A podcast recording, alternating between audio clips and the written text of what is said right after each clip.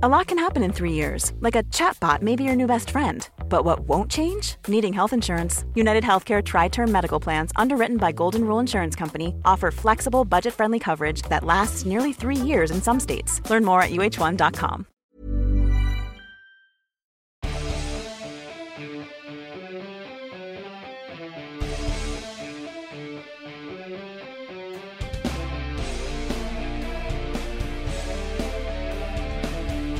Hello everyone, welcome back to Rule the Roost podcast. No games this week. Well, you know, unless you're unless you're an England fan, um, but you shouldn't be anyway, should you? Really? Come on, there's no patriotism here, no nationalism. This is a Spurs podcast, and that's why I'm joined by Mr. Jamie Weir of Sky Sports. How you doing, mate? It's a pleasure to have you on. Hey, Ed, thanks for having me. Uh, this is going to be some much needed catharsis, I think. Is this is this kind of like the this is the uncensored version of you, right? This, we're going to get That's right. Yeah, you're giving me the, the clean broadcast, Jamie Weir. Right? This is warts and all. Although Yeah. increasingly I'm becoming that way on air as well. To be honest, I just you know I'll speak my mind these days. That seems to be the the way to go at Sky Sports at the moment. So yeah, I've got some fairly strong opinions on what's going on at the moment. get a nice letter from Ofcom, sure though. I'm sure soon enough. Yeah. Yeah, that's it. How, how, how, Exactly. how are you getting on, mate? Anyway, can you uh, let's let's start with where you've been today. Uh, today being Friday, the twenty fourth of March. Yeah. So dropped off the dropped off the kids this morning on the school run, ready to go into the office and be the sort of on-set reporter on Conte Watch today. And uh, just after I dropped the girls off, phone rings. Can you get down to Harry Redknapp's house instead? So um, I've just been down to Sandbanks, just seen Harry, just had a cup of tea made for me by Sandra, and um, yeah, great to see the old boy. He's looking well. Nice to have a chat with him. It's funny, uh, like I was saying to you earlier on, on WhatsApp. Like I know he's quite a polarizing figure, but I've, I've, I've I do have a soft spot for Harry Redknapp. You know, I it's- don't, I, I, it was, yeah, I mean, it was a good time, wasn't it? where does the polarizing come from? I mean, I I, I loved it. I, I loved the Harry Redknapp years at Spurs. Um, as far as I'm concerned, they were. Just, and do you know what? I asked him earlier when I was interviewing. I said to him, you know, Spurs fans just want to be entertained again. It feels like we've had to watch to endure such dour football recently. And I think back to the Pochettino sides, or I think back to your side, Harry, and it was just it was so fun to watch. He's ah, you know, but I was lucky I had the likes of Luka Modric and Rafa van der Vaart and Aaron Lennon. And as he just kept listing off these players, I was like, fuck yeah, that was such a good side, wasn't it? Like they were all just so fun to watch, such gifted, entertaining footballers, and wouldn't it be lovely to have that again? I've got to say, first off, off the bat of that, like that is an astonishingly good impression, Jamie. I've got. To, I've got Do you know what? That. That's really good. I actually did. I actually did my Harry Redknapp impersonation to Harry Redknapp today as well because um, I was telling him an anecdote which I love telling people, which is when we played Milan in the 2011 Champions League and obviously won 1 0 out of the San Siro and Crouchy scored and Joe Jordan took off his glasses and squared up to Gennaro Gattuso and uh, that famous night, took them back to White Hart Lane, goalless draw under the lights, and Sandro was man of the match in that night. That, that night he was he was incredible. And the following morning, I was sent down to Spurs' old training ground down in Chigwell to do like a follow up story with Harry Redknapp. And I'd never told Harry this anecdote before, but I decided this morning he was in good form, so I thought this is the time to tell it. And I said, Harry, the following morning I was sent down to the training ground to speak to you, and as the cameraman was getting set up, um, I said to you, "Oh, you know, um, Harry, what about Sandro last night?" And you said, "Oh no, no, sadly she couldn't make it. No, she had to stay home and look after the dogs." And I said, "No, no, Sandro, Harry. Oh, Sandro. I thought you meant Sandro. Oh no, yeah, Sandro. He was terrific. He was terrific."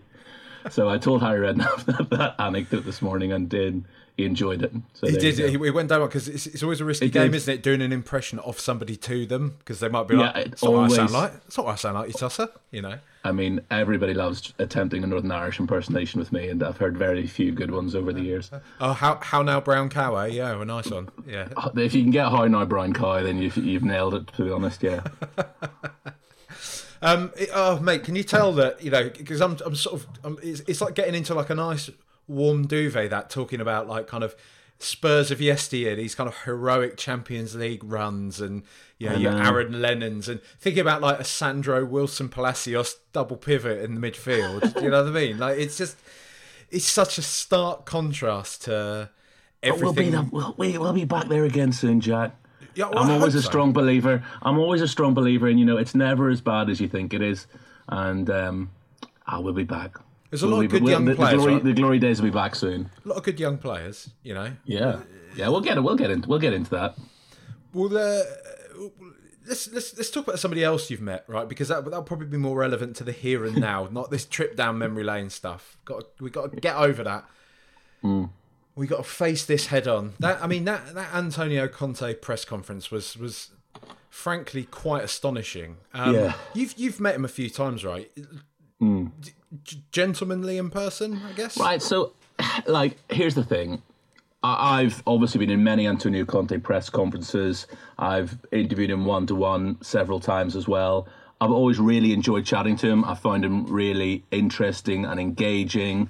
And I remember the first time I did a one to one with him, Anthony Marshall, the Spurs press officer, sort of introduced me as, "Oh, Antonio, this is Jamie. He's a Spurs fan." And I said, "Oh yeah, sorry. I, hi, Antonio. How you doing? You know, I, am actually only 23 years old, but being a Spurs fan has done this to me." And he laughed his head off. He thought this was hilarious. Ah, yeah, me too, me too. When I come, I have no grey hairs. Look at me now. And he's pointing like, "Oh, he's got grey hairs since he's arrived at Tottenham." And we, "Oh yeah, that's great. Yeah." um, and then I remember another time I interviewed him. I it was actually just before Christmas, and I said to him, "So it must have been the first game back, that Brentford game." Which now seems like a long time ago. Um, and I said, I finished the interview by saying, uh, Buon Natale, Felice Anno Novo, happy, Merry Christmas and Happy New Year in Italian, right? And he was like, Oh, you speak Italian? And I was like, Well, no, but I speak Spanish and I, I sort of got a smattering of Italian. And I had an Italian girlfriend once, so I know what all the swear words are in Italian. I always knew when I was in trouble. He laughed his head off at this. He thought this was great, this was hilarious. So we've always got on pretty well, and I've always really enjoyed interviewing him. But you know, uh, uh, some of the language recently is just. I mean, I know that you and I are singing off the same hymn sheet in this. We feel the same way about it. Has just been pretty mystifying, and you know, I always think that well, every fan base, but Spurs in particular, because I'm surrounded by them most. I always think that the Spurs fans are particularly fickle. Well, I think I'm probably pretty fickle as well because you know, I was I loved Antonio Conte and I was desperate for him to work out for, for things to work out with him. And I think I've now reached the point where it's just like he's just a square peg in a round round hole. Is that's the sort of the kindest thing you can say about it. He's just he doesn't fit the club. The club doesn't fit him. It's an unhappy marriage. And yeah, you know, there were probably people who saw that writing on the wall a lot earlier than I did. Um, and there are people who are even saying from day one, oh, it's not going to work out. It's going to end in tears. And yeah, well done. You've been proven right again. But we all wanted it to work out, didn't we? Yeah, of course. I mean, touching on the the language and just I guess his general demeanour, how it's been lately. I, I kind of I think what's really irritated me out in the in the back end of this is not just look. I know there's a split with Spurs fans, right? There's some people that are like, you've got to back this guy, proven winner, blah blah blah blah blah and then you've got the split of people who are just you know kind of like myself it's like look I, I don't want to hear a manager slagging off my club like this and I think what's disappointing me the most is it's been even sort of certain circles, and I'm not asking you to cast shade on any of your kind of contemporaries, but mm. there's been certain circles of the media that are just kind of accepting, which I think was a pretty shocking press conference the other day. Just said, "Well, no, that's what that's what Spurs need to hear. That's what the owners need to hear." It was, it was, it was. It was I, I still, I've watched it back several times, and despite people saying, "Oh, he's not actually saying anything that bad," It was awful. It's it's it's it's, yeah. it's going to go down, in my opinion. They were talking about this on Talksport the other day. Said it's going to go down like um, Kevin Keegan's rant and stuff like that. It's one of those big Premier League rants when a when a manager has just thrown the club under the bus using all of the same jibes and rhetoric that rival fans do about us. You know, and it's it, yeah. it's it's. I don't think we should have to see that. Just be, whether you have a, an opinion on the owners of the club or not it's, it's, it's not your place to do that, right? Yeah, like I watched I, I WhatsApped you the other day saying, you know, your analogy in your podcast the other day with with Rich was perfect. Like, look, I can call my dad a knobhead, but you're not allowed to call him a knobhead. I thought that was absolutely, you know, on money. And I've heard people, you know, various people say that he lost the plot. Uh, Antonio Conte lost the plot in this press conference. no, he didn't lose the plot at all. It's everything that he's believed for a long time. It suddenly came to the surface. Everything that he's been hiding and not wanting to say suddenly came to the surface. And that's the most galling thing that he's he's thought this way all along. He's thought that it's this club with this losing mentality inbuilt in its DNA and that the players are selfish and don't care about the club. He's obviously thought that way for a long time. I mean, I thought it was just extraordinary, and uh, there's so many things about it that you know. I've heard a lot of people say, "Ah, oh, well, he was absolutely right with everything he said." It's no, he wasn't absolutely Yeah, right with everything nonsense. he said. You you cannot tell me like when he calls players selfish and says they don't care about the club. A lot of those players have been there at the club a long, a lot longer than he has, and they'll be at the club a long time after he leaves as well. You cannot look at Harry Kane, Heung Min Son, Ollie Skipp, a boyhood Spurs fan, Pierre Emile Hojbjerg, Ben Davies, and tell me they don't care about the club. Now, people might be able to. People, some people might question their ability. Some people might say, "Oh, you know, we need an upgrade, on Eric Dier or Ben Davies or whoever it might be." But you can't question their commitment. They go out there and they run their socks off for ninety minutes. There's very few exceptions where you can show me anybody mailing in a performance. Maybe one Spurs player who who's at Napoli at the moment would be, would have been guilty of that in recent history, but you know, I, I don't look at them and see any lack of desire, lack of heart, lack of work rate, but they are going out there and they are fulfilling the manager's instructions. And we've got, a manager who sends them out there to cling on for dear life, hopefully nick a 1 0 win. And that's not playing to our strengths. And look, just looking at that last 10 minutes of the, the Southampton game, and we're looking at 10 minutes in isolation, but, you know, he, he takes off Kulusevski and Porro, who'd been attacking threats all game. He brings on Emerson Royal and Pape Sarr. And I'm not saying anything about them as footballers, but they're more defensively minded. Yeah. And then you watch the last 10 minutes of the Southampton game, and we just two banks of five just clinging on for dear life, inviting pressure from the team that's sitting bottom of the league. And look, it was a bullshit penalty decision, but is it any wonder then that an equaliser's con- conceded? Because you just you're asking for trouble when you play that way. So to then sit in a press conference and say, "Oh, they're selfish, they lack desire, they don't want to work hard for each other," nonsense. They've just been set up in a way that uh, is, you know, you're, you're shooting yourself in the foot sometimes. Well, the, the, the thing that I, I find strange about this, though, is these were players that were just a few months ago, tail end of last season, were running through walls for him. You know, it, it looked hmm. like finally suddenly, you know, we'd had the kind of the real down point of Burnley away when I, I thought he was going to walk away at that point. Right. But from that point, it kind of went from strength to strength, and you know, we turned over that Arsenal side who had, who still had that kind of like the the goodwill of the public behind them. Really, you know, Arsenal are kind of they are one of those teams that everyone's second team kind of thing. You know, other than hmm. ours. Obviously, e- even Chelsea fans seem to, you know, have a soft spot for Arsenal, which is just bizarre to me. Um, but you know, so I just find it strange that like you're telling me that that team, that team that you managed to galvanise, that looked so good at the tail end of last year, that we kind of went into the summer thinking like, you know what, actually, we might be onto something here. Finally, maybe he's just cracked it. Yeah. And just from that point, well, okay, Southampton was an all right start, and I guess we battled back against Chelsea. I mean, I, I, the start of the season it was always characterised by this sense that when we actually click, when we get back into form, we're going to be really good. Totally. But, but we're getting results and not playing that nicely. But we've just carried on not playing that nicely, and it, it just but, but but but not but not getting the results. yeah. So Yeah. how, how how are we here? You know, like I don't know. I, and, and that's the thing. I just I don't know how it's unraveled so spectacularly and so quickly. And you know, I've heard a lot of people over the last few days sort of uh, compare that Burnley. I'll use the word rant, but I don't like the word rant. But use that Burnley rant and compare it to this one against Southampton. The difference was at Burnley. As you said, like every Spurs fan after hearing that was like, "Please, please don't leave. Please stay with us. Please, honestly, we, we, I promise you, we'll get better. We, we'll turn a corner for you." Whereas now, after this one's everyone's, everyone's just like, "I'll bugger off then." yeah. You know, I'm not really that bothered if you leave now, frankly. And that, that's the big difference between now and last year, I think, isn't it? It's the majority, Um, though, isn't it? I, I think obviously you've got some people that still kind of, like I say, cling yeah. on to that that sense that I don't know whatever it is that kind of vague sense of what success and But- should and is. You know, should Look, be and, and, and, and here's the thing, like you know, what, what I often tell people, right, is all of these players, every player playing in the Premier League is an exceptional footballer. Yeah. Like everybody will always say, "Oh, Davinson Sanchez is shit." Well, no, he's not. He's he's an exceptional footballer. To have made it this far, to have made it to this level, they're all brilliant footballers, right? The difference then comes that final one or two percent comes in motivating those players, setting them up to make the the most from them. Here's a novel idea: coaching them to improve them as well, coaching those mistakes out of them, saying, "Have you tried this?" You know, etc., etc. Now, if you're the one of those players and all you've heard in press conferences over the last few weeks in particular is, this is impossible. My hands are tied here. Oh my God, you've got no idea how difficult this job is. We're never going to achieve success here. We can't possibly compete. Top four would be an absolute miracle. You're going to be thinking, oh, cheers, boss. Oh, I'm absolutely delighted that you've got so much faith in me. I'm going to go out there and run through brick walls for you now. Like, it's such a.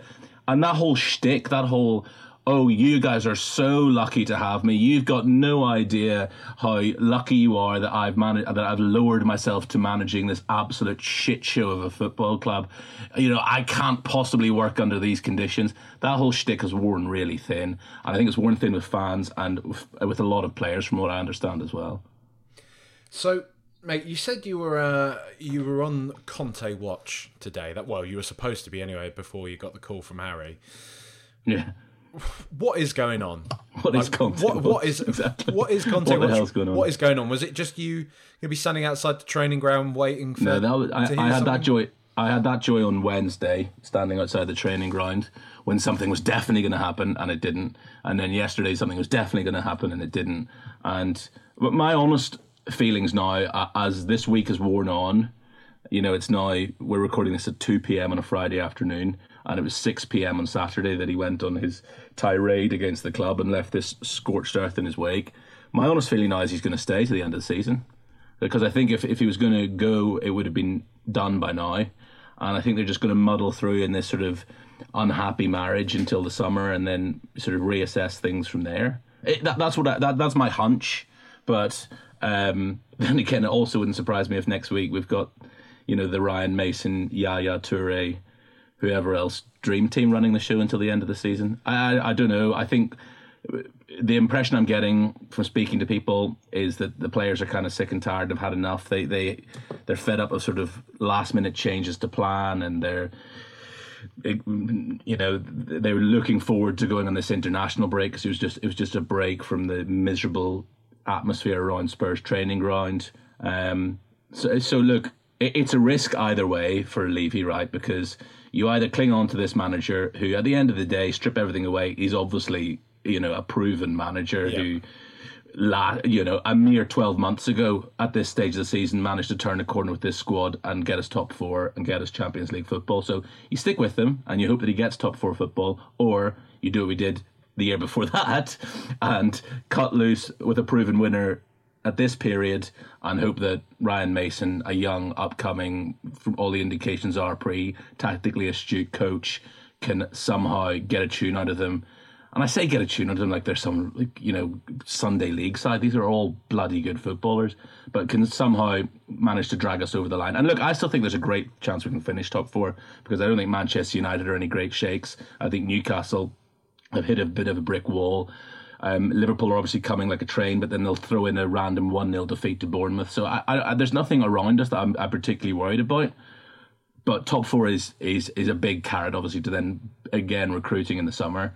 Um, so pff, I've kind of gone around in circles there, not really answered your question. But would it surprise me if he's still manager for that Monday night football game against Everton? No. Would it surprise me if it's Ryan Mason and whoever alongside him in the dugout? No.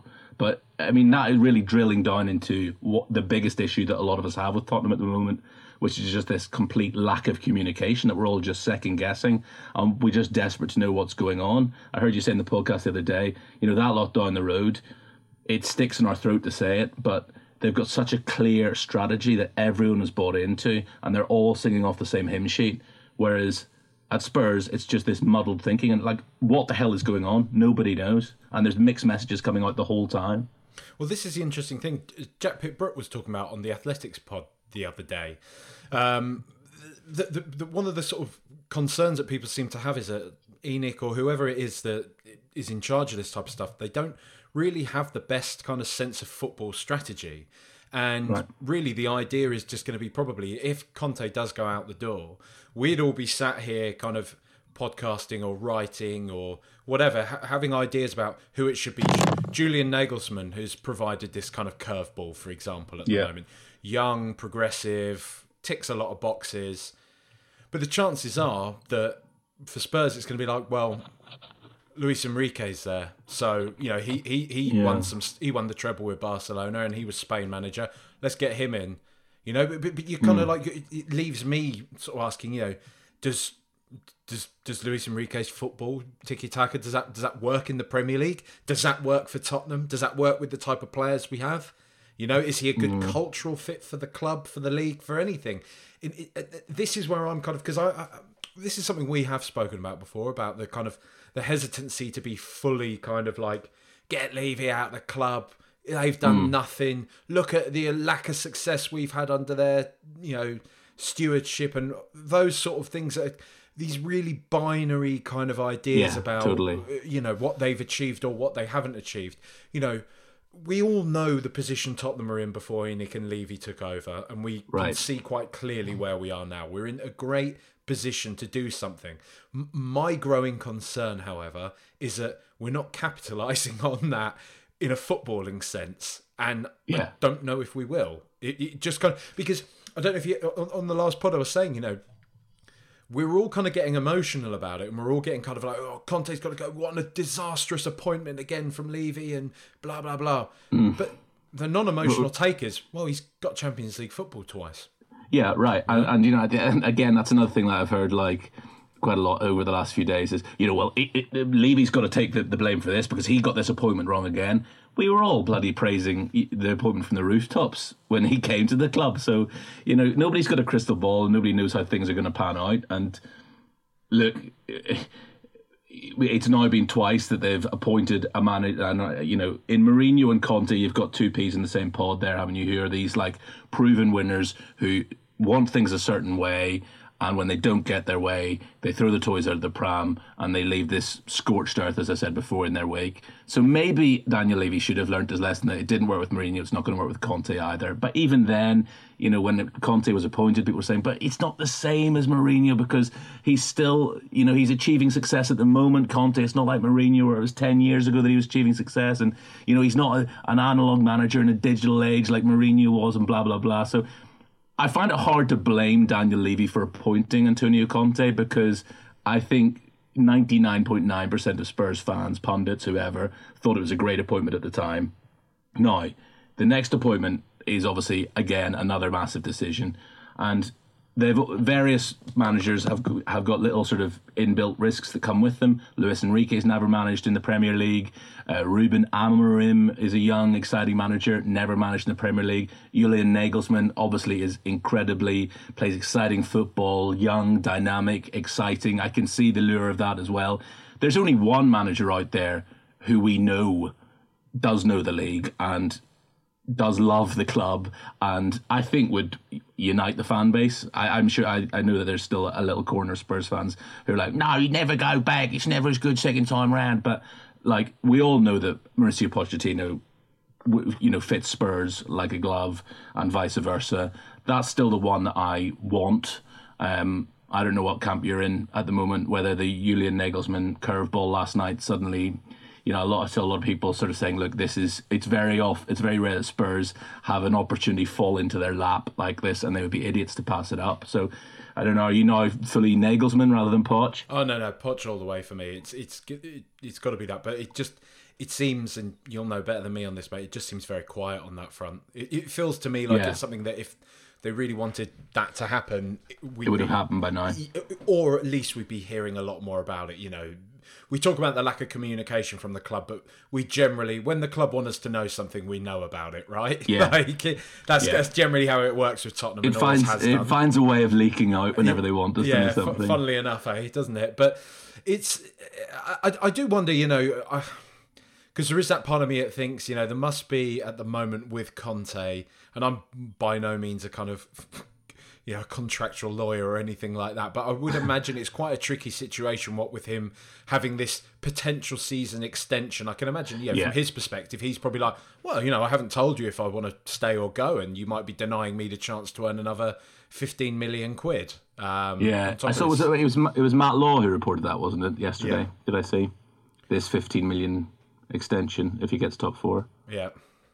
I can't remember who it was, but I think it's Matt that- He he really revels in sticking Yeah. the knife into Spurs. So He, he, he does, he does, he does, indeed. Um, yeah, look, I, I actually don't know if there's any truth in that at all. I mean, I think one thing I can say with uh, uh, 99.999% confidence is he's not going to be manager next season.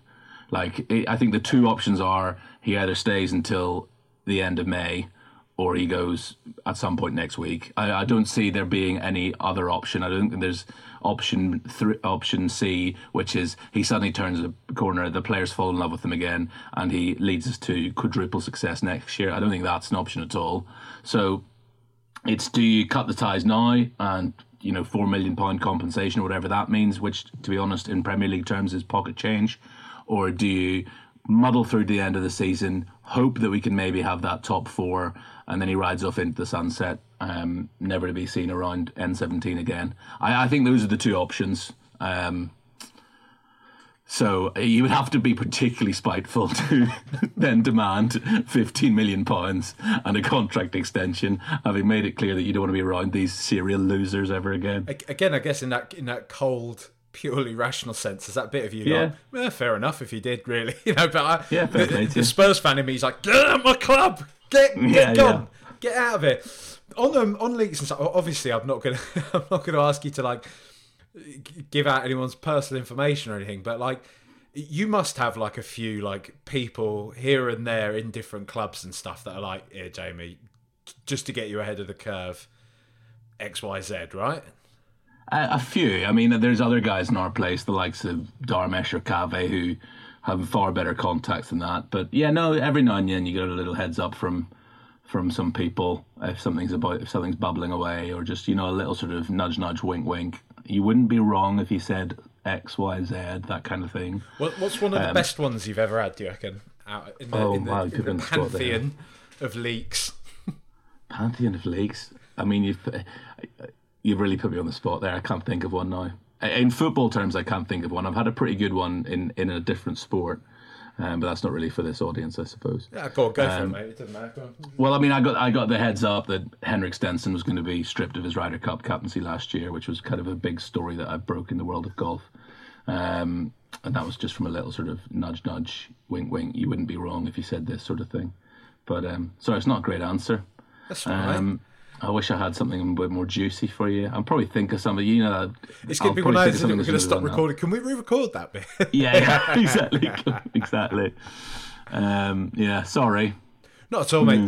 Not at all. Um, sort of on the Pochettino Nagelsmann thing. What? Yeah. uh, let's let's go into Nagelsmann a bit more because I've, I've just seen like your uh, your colleague David Garrido actually. Um, Yeah. He's he's just done a little exclusive thing saying that Spurs are apparently looking into That's right. Yeah, into Nagelsmann. Um, we we've contacted him a couple of times in the past, haven't we? Yeah, yeah.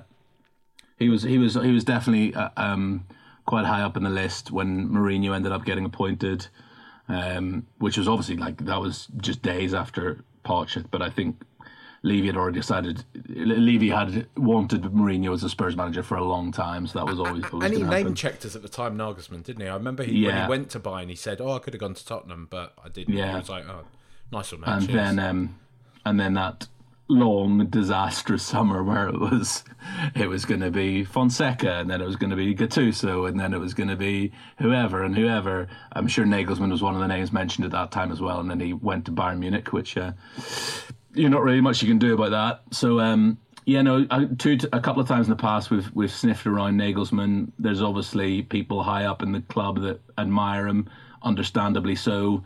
Um, and in many ways, he does tick a lot of boxes. As I said, you know, he would get us playing exciting football again. I think that's what so many people. I think so many people are now at the camp of, look, I've made peace with the fact that Spurs are never going to win anything in my entire lifetime. but at least if we can be entertaining in the process, I can live with that.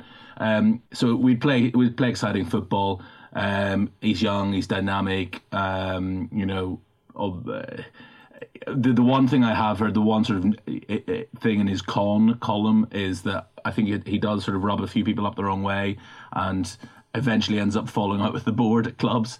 Um, and where have we seen that before? Um, so you know, does, does the Spurs want to get their fingers burned on that score again? Uh, I don't know. I but for me, look, I'm a hopeless romantic like you, and since the day he left, I've wanted Poch back. So. Um, I just want to, I just want someone to love us again, and he does. So it seems a complete no-brainer. Here's a cool fact a crocodile can't stick out its tongue. Another cool fact you can get short term health insurance for a month or just under a year in some states. United Healthcare short term insurance plans are designed for people who are between jobs, coming off their parents' plan, or turning a side hustle into a full time gig. Underwritten by Golden Rule Insurance Company, they offer flexible, budget friendly coverage with access to a nationwide network of doctors and hospitals. Get more cool facts about United Healthcare short term plans at uh1.com. Wow! Nice! Yeah! What you're hearing are the sounds of people everywhere putting on Bombas socks, underwear, and t shirts made from absurdly soft materials that feel like plush clouds. Yeah, that plush. And the best part? For every item you purchase, Bombas donates another to someone facing homelessness. Bombas. Big comfort for everyone. Go to bombas.com slash ACAST and use code ACAST for 20% off your first purchase. That's bombas.com slash ACAST. Code ACAST. Winner. You've you've you've met him and spoken to him a few times as well, haven't you? Yeah. Yeah, I love him. And again, you know, because I speak Spanish. My grandmother's Argentinian, and um, you know, so the very first time I interviewed him, we chatted away in Spanish for about like five minutes before the camera was even rolling about that, and um, we sort of formed a little bo- bit of a bond over that. So I would always say hello to him and say hello to Jesus in Spanish, and um, we had one little run in um, where it was the Inter Milan game in the Champions League when we lost two one, if you remember, in the group stage, and he hadn't played. Alderweireld and and somebody else. There, there's a couple of sort of players that you're like, why did you leave them out? And um, I asked in the press conference, you know, in hindsight, was it a mistake to leave them out? And he like snapped at me in the press conference. It was the first time that I've ever sort of seen, you know, a bit of a temper on him. And I was like, afterwards, I said to my cameraman, "Oh fuck, I've, I've I've pissed off Poch. I really I don't like pissing people off." And I went down to the mix zone and I was waiting to do a couple of interviews there. And all of a sudden, I felt a tap on my shoulder, and it was Poch. And he called and said, "I am really sorry. I, I sorry I spoke spoke to you that way. I I I, I no problem. It was, a good question. I, I reacted badly, and I was just like, you didn't need to apologize, mate. I fucking love you." Um, so yeah, he's just he's a top man, and he just loves the club, and he gets the club, and he just, as I said, if Antonio Conte was a square peg in a round hole, Poch is just a man who like Ross and Rachel, we belong together. I think. Which one of them smells better, Jamie? That's that's the important question. I don't know. You know, I'm not really sure of. Do, do you want to know the honest answer to the smell question? Right. I bet Antonio Conte wears a big, heavy cologne, right? He, I bet you. I, he strikes me as he strikes me as a creed man. Yeah. But uh, but it's but it's funny you should say that because a, th- a few weeks ago. Um, when Harry Kane broke the record, Jimmy Greaves' record, the following day I was sent to interview Sherwood as the man who gave him his break, big break, and he came outside and we chatted away for a few minutes. And as he walked off, I said to my cameraman, "He fucking smells amazing. Did you smell Tim Sherwood? Tim Sherwood smelt sensational. Did he? So say what you want about Tim Listen, Sherwood, Well, there you go. but like at least he smelled good. Say what you want about the Gilet, but Yeah. you know, I'm often uh, I'm often hesitant to say anything positive about Tim Sherwood on here. To be honest, mate, as, as people know if they've listened down the years. However, he he actually had some very good points to make about the whole situation, Antonio Conte, everything like that.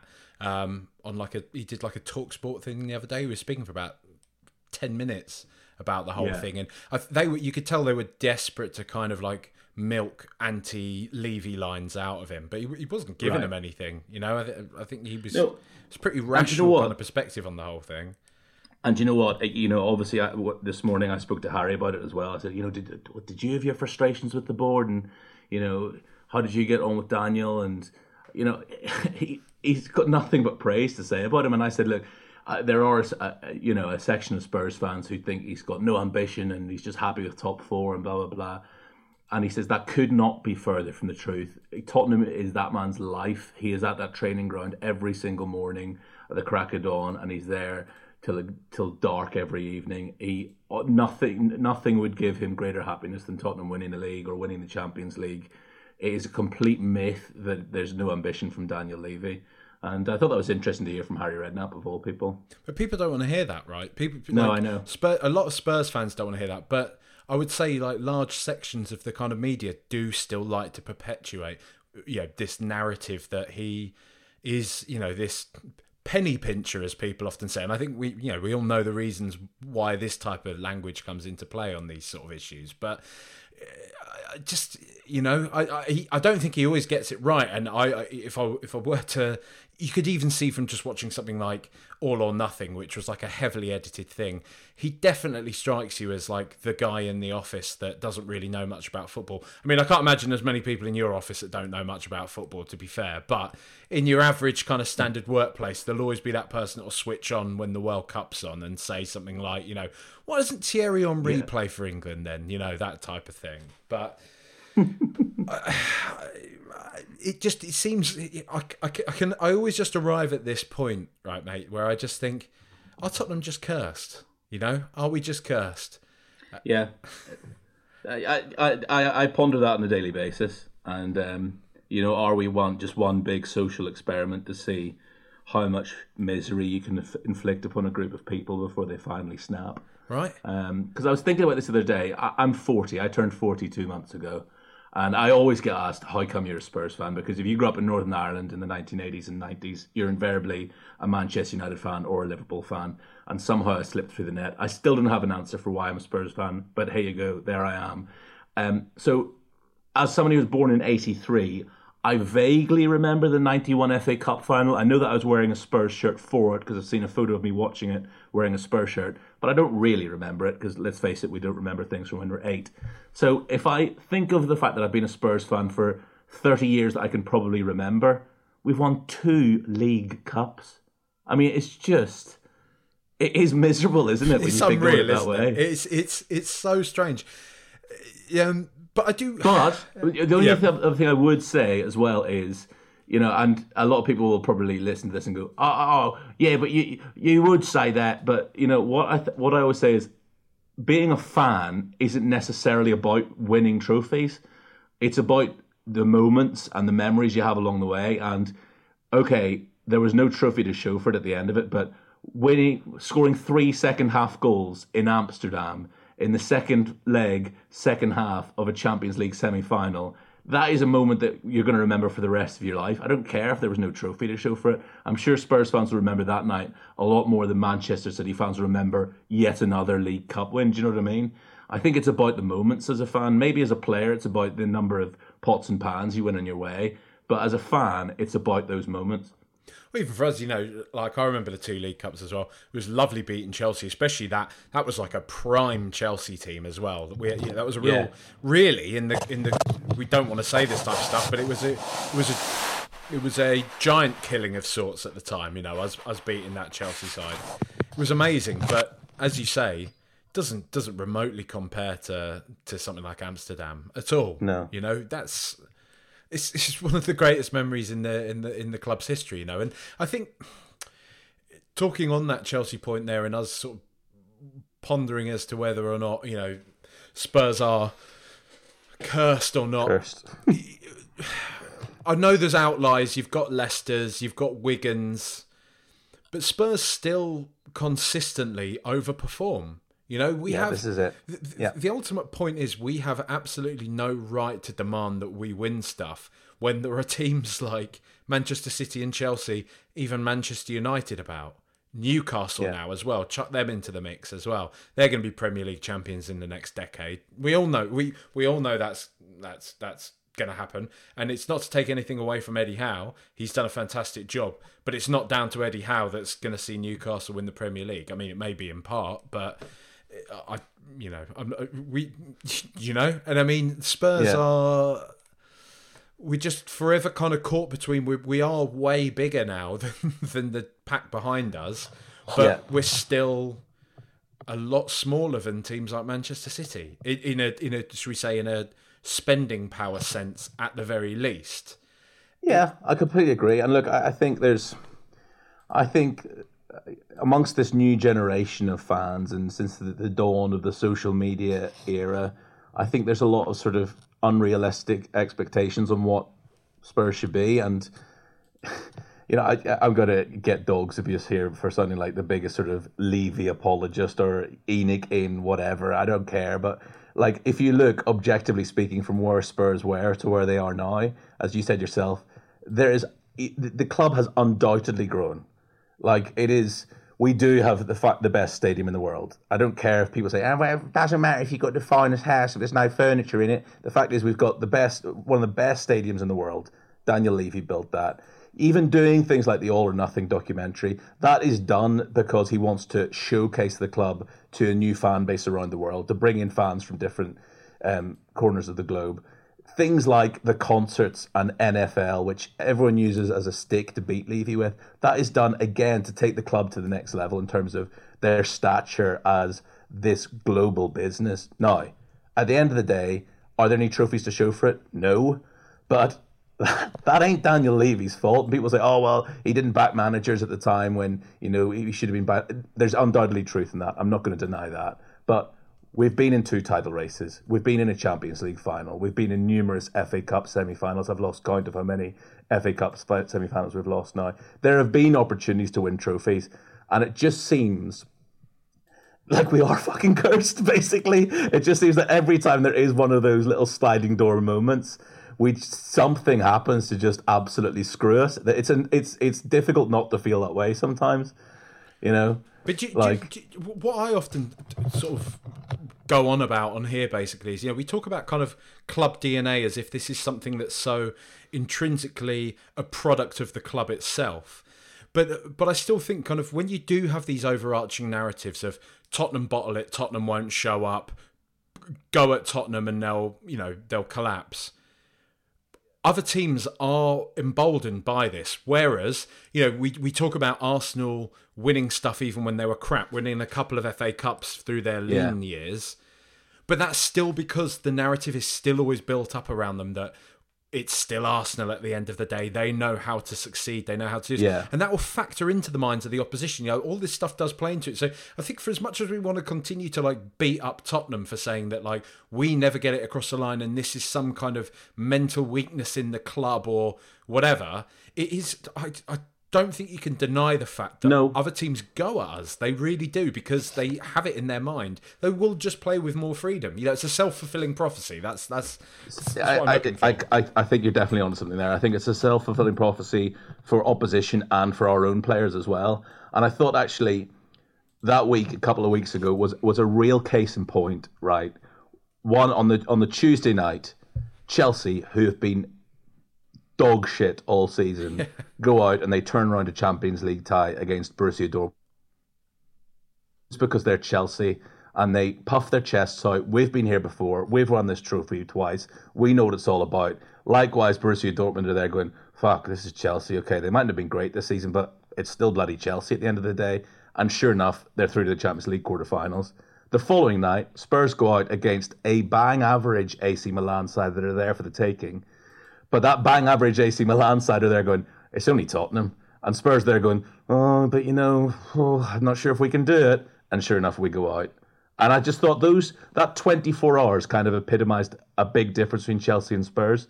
That Chelsea just knew they could turn that tie around, whereas you just know in that Spurs dressing room they're going, "Oh, can we though? Oh, I don't really know." And that also transfers onto the into the stands as well, right, with the fans. And this is back to Pochettino though. He's the first. I mean, I would say Jol first of all, and then him really. The two mm. managers, not to take anything away from Harry, but like you say, you know, he had a great team and he just kind of gave them the freedom to go out and play and do what they did mm. best.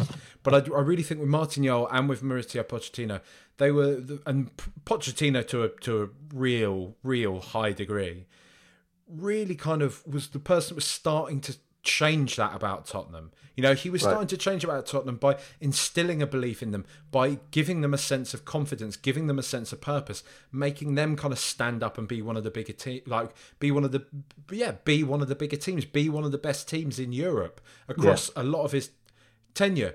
I, I don't buy this idea that like we have to achieve that by having somebody like Antonio Conte come in and basically publicly slate them all constantly.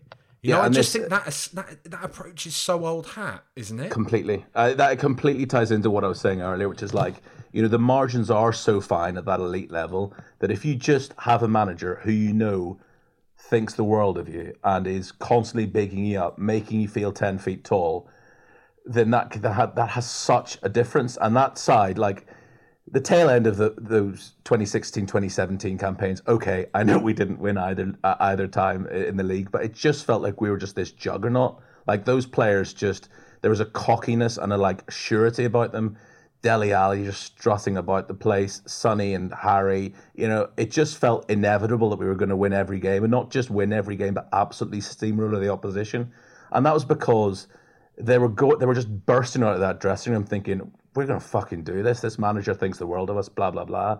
Whereas now, this attitude of like them having to hear every press conference every bloody week, this, "Oh, this is absolutely impossible. We can't possibly compete. We're just not good enough." it's going to take five or six transfer windows before I can turn around this club. Well, that is not. You're not going to go out there puffing your chest out, feeling ten feet tall, having heard all that, are you? Well, and that's why I think. Like, that, why, am I going to? Why am I going to play for this guy that obviously just wants to sell me at the first opportunity? Yeah, I'm not. not even. But then even even even that phrase there. Why am I going to play for this guy? That implies that they then go out there and they're not giving 100. percent I still think they're giving 100, percent but it's just you know what it's like. If you're not happy in your place of work, then obviously your work's going to suffer, no matter how hard you try. Um, and I just think this stick that's often used to beat that team with of oh they don't care. They they've, they've got they're happy to settle for mediocrity. They've got this losers mentality. That's all fucking nonsense. Like they're all elite professional footballers. Of course they want to go out and win. But if you're not at your absolute happy, happiest in your place of work then it has an effect on you. And you know that I mean that Sheffield United game still.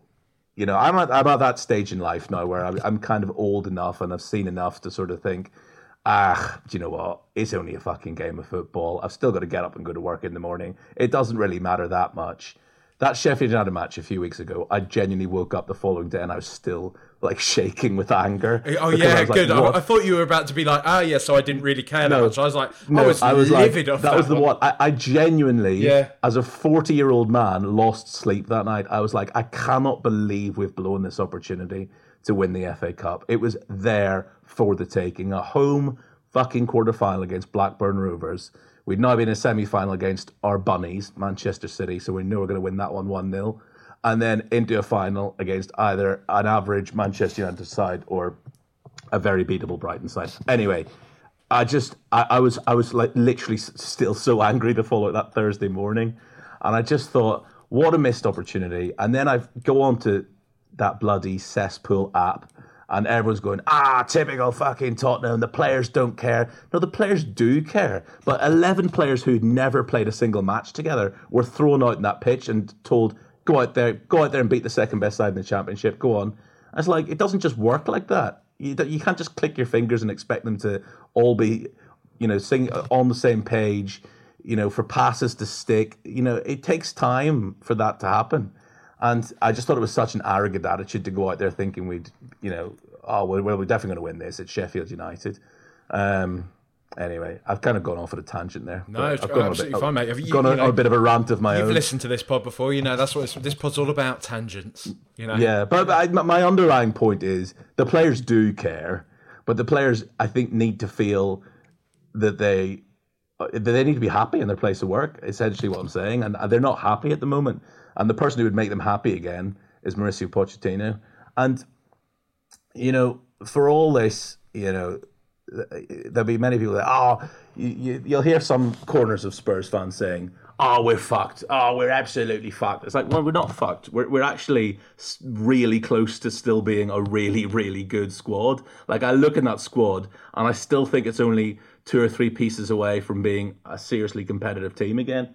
Um, and you just need to look at sides like Manchester United this season when they've brought in a manager who is just you know, bought into the ethos of the club, bought into yeah. them. Look how quickly they've turned it around. Pains me to say it, but Arsenal, all they've done, done is bring in a couple of proven winners like Zinchenko and Gabriel Jesus. Players who've been there, seen it, done it, got the t-shirt, you know, won Premier League titles, and they've transformed the entire ethos of the rest of that team. And the rest of their team are these young players who have no scar tissue at all, and they're just going out there and expressing themselves. And we've got those young players with no scar tissue as well. So, you know, I, I, I really think that, uh, you know, I'm, I'm, a, I'm one of those very rare things, which is a glass half full Spurs fan. But I really think we're still not a million miles away. I always believe that, and I will continue to believe that. And I think bringing a manager who will get those players falling in love with each other again, falling in love with the manager again, going out there, you know, full of belief every week, couple of signings, and we can be competitive again. I mean, I say the word competitive like we're not competitive now. We were fucking one bad penalty decision away from being third in the Premier League five days ago. But, but this is this is the mad thing, right? Isn't it? That despite everything that we're saying, either about Conte or about these players or about the squad, the the club being poorly managed and everything, as you say there, we were one bad penalty call away from being third in the Premier League. And I know that's probably not. That's kind of partly reflective of the mistakes and such that other teams have made, but we're still there. We're still in that position. You know, we're not making those mistakes. So uh, there's And, you know, got, there's people got to be something going right. Yeah, totally. And people will, you know, bemoan throwing away a two goal lead at Southampton or losing away at Wolves or getting absolutely hammered by Leicester a few weeks ago. But they'll sort of conveniently gloss over the fact that we completely controlled the game from start to finish against Chelsea a few weeks ago. That we did a job on West Ham. West Ham barely even had a shot on target Yeah. in that game. That the Manchester City game, I mean, that was, how long ago was that? Six weeks ago? hear some Spurs fans speak at the moment, you'd think it was two years ago. It's like we completely outplayed the best team in the league two months ago. So it it, it it's it can happen. I mean, they're all quality players. They just need, as I said, a manager who trusts in them, who builds up their belief, who you know whatever. But um, I think there's enough young, exciting players in that squad that with a couple of astute signings, and look, let's face it, most of our signings have been pretty decent of late. Um, I, I still think we, we we can be a force next year. Let's uh, let's end on a on a on a happier note, mate. Um, for now, Hmm. anyway. Harry Kane, he's now Yeah. England's all-time top leading goal scorer. He overtook Wayne Rooney last night with a with a penalty, which obviously was much to the mirth of of rival fans, tap-in merchant, penalty merchant, all that type of thing. Yeah, Um, this whole sense that he's always going to be remembered as the guy that won nothing unless he leaves Tottenham. Alan Shearer, okay, he won a Premier League, right? He won he won one Premier League with, with Blackburn Rovers, a side that's largely forgotten. As, as, not even just the side, the club itself. Most probably international fans probably don't even know who Blackburn Rovers are. You know, hmm. Alan Shearer is not remembered for for winning one Premier League. Alan Shearer is remembered for his goal scoring exploits. Hmm.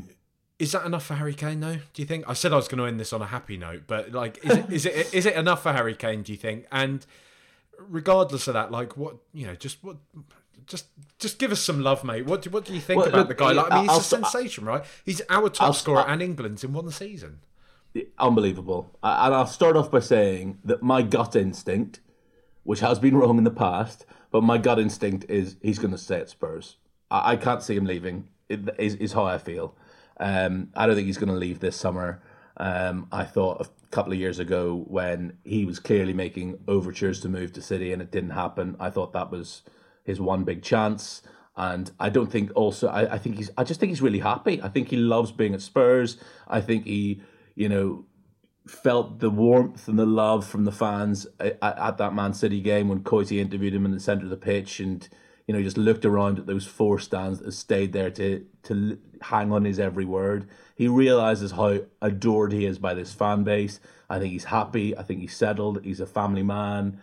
I don't think he wants to sort of uproot it all just to go and look. I think sometimes you need to sort of detach yourselves as fans and think, you know, look, winning trophies is important for players. Of course it is. But for Harry Kane, what would be more of an achievement? Sticking around at Spurs, maybe even winning like an FA Cup or a League Cup at some point. By the law of averages, surely we've got to win one of those bloody things sooner rather than later. That would surely be much more of a sense of achievement than fucking off to Bayern Munich and winning the Bundesliga. I could go and be in that Bayern Munich squad and still win the Bundesliga. And, and that's where I and I don't think he wants to leave England either. I think being breaking Alan Shearer's record is important to him. So that kind of leaves Manchester United. I mean, does he look at Manchester United and think, oh, they're in much better position to be challenging for top honours than Spurs? I'm not sure they are. Look, they've been fine this season, and I think everyone's sort of saying, oh, Manchester United, they're back where they belong, and oh, Erik Ten Hag's a genius. Well, if, as I said a couple of answers ago, that penalty isn't awarded on Saturday, we're sitting above them in the table. So it's not like there's a like there's a huge sort of chasm that's opened up between Manchester United and Spurs. So I think he's going to stay put. Is basically a long-winded way of saying that. Um, as for, you know, what what more can you say about Harry Kane? We run out of superlatives. I mean, he's just what I find incredible about him is this constant hunger, this constant desire to improve himself as a player. Um, he was the best number nine in the Premier League for many years. Not satisfied with that. I'm suddenly going to make myself the best number 10 in the league as well, and suddenly start spraying these passes across the field like Kevin De Bruyne or Glenn Hoddle. And he's done that as well. Um, his work ethic for the team, the fact that every bloody corner, it was last night we saw it against Italy as well. Every corner, he's the best defensive player England have in the field as well. I mean, there's just I run out of words to describe him. I, I, I, he's such an unbelievable footballer, and we watch him week in week out for Spurs, so we appreciate him. I think a lot of fan other fan bases don't, and there's this very strange tall poppy syndrome in England in particular, where when you have this superstar, there's somebody who is at the very very top of their chosen sport. This need to knock them off their pedestal. I don't get it. If Harry Kane was Northern Irish like we would ab- every single Northern Irish fan would absolutely worship the ground that he walks on. Whereas in England, it's like during the World Cup, you couldn't. There was Chelsea, Arsenal, West Ham fans, whoever, who couldn't fucking wait for him to miss that penalty against France, just so they could say, ah, Spursy, ah, Bottler, ah, we always knew shit, ah, fucking Callum Wilson should have been playing instead of him anyway. He's dog shit. I don't get that. You've got one of the, the, the world's very best footballers captaining your country you should all absolutely love him because he's never once let his country down and he's never once let his club down and I just love the guy and I think he's an unbelievable footballer, an unbelievable human being, the way he represents his country, the way he represents his club. Every single manager I've spoken to says they wish they could have 11 Harry Kanes. I mean, what more can you say about the guy? We just let's just soak up and appreciate every moment we have with him because we won't see his like for a long time ever again.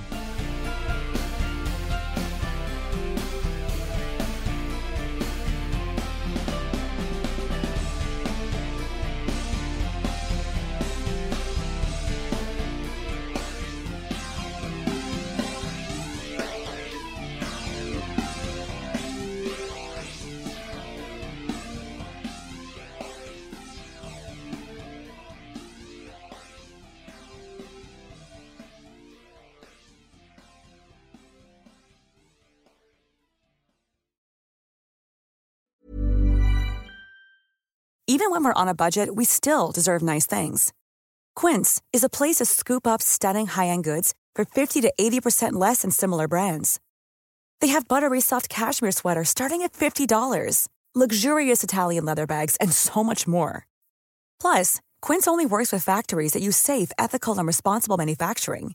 Get the high-end goods you'll love without the high price tag with Quince. Go to quince.com/style for free shipping and 365-day returns.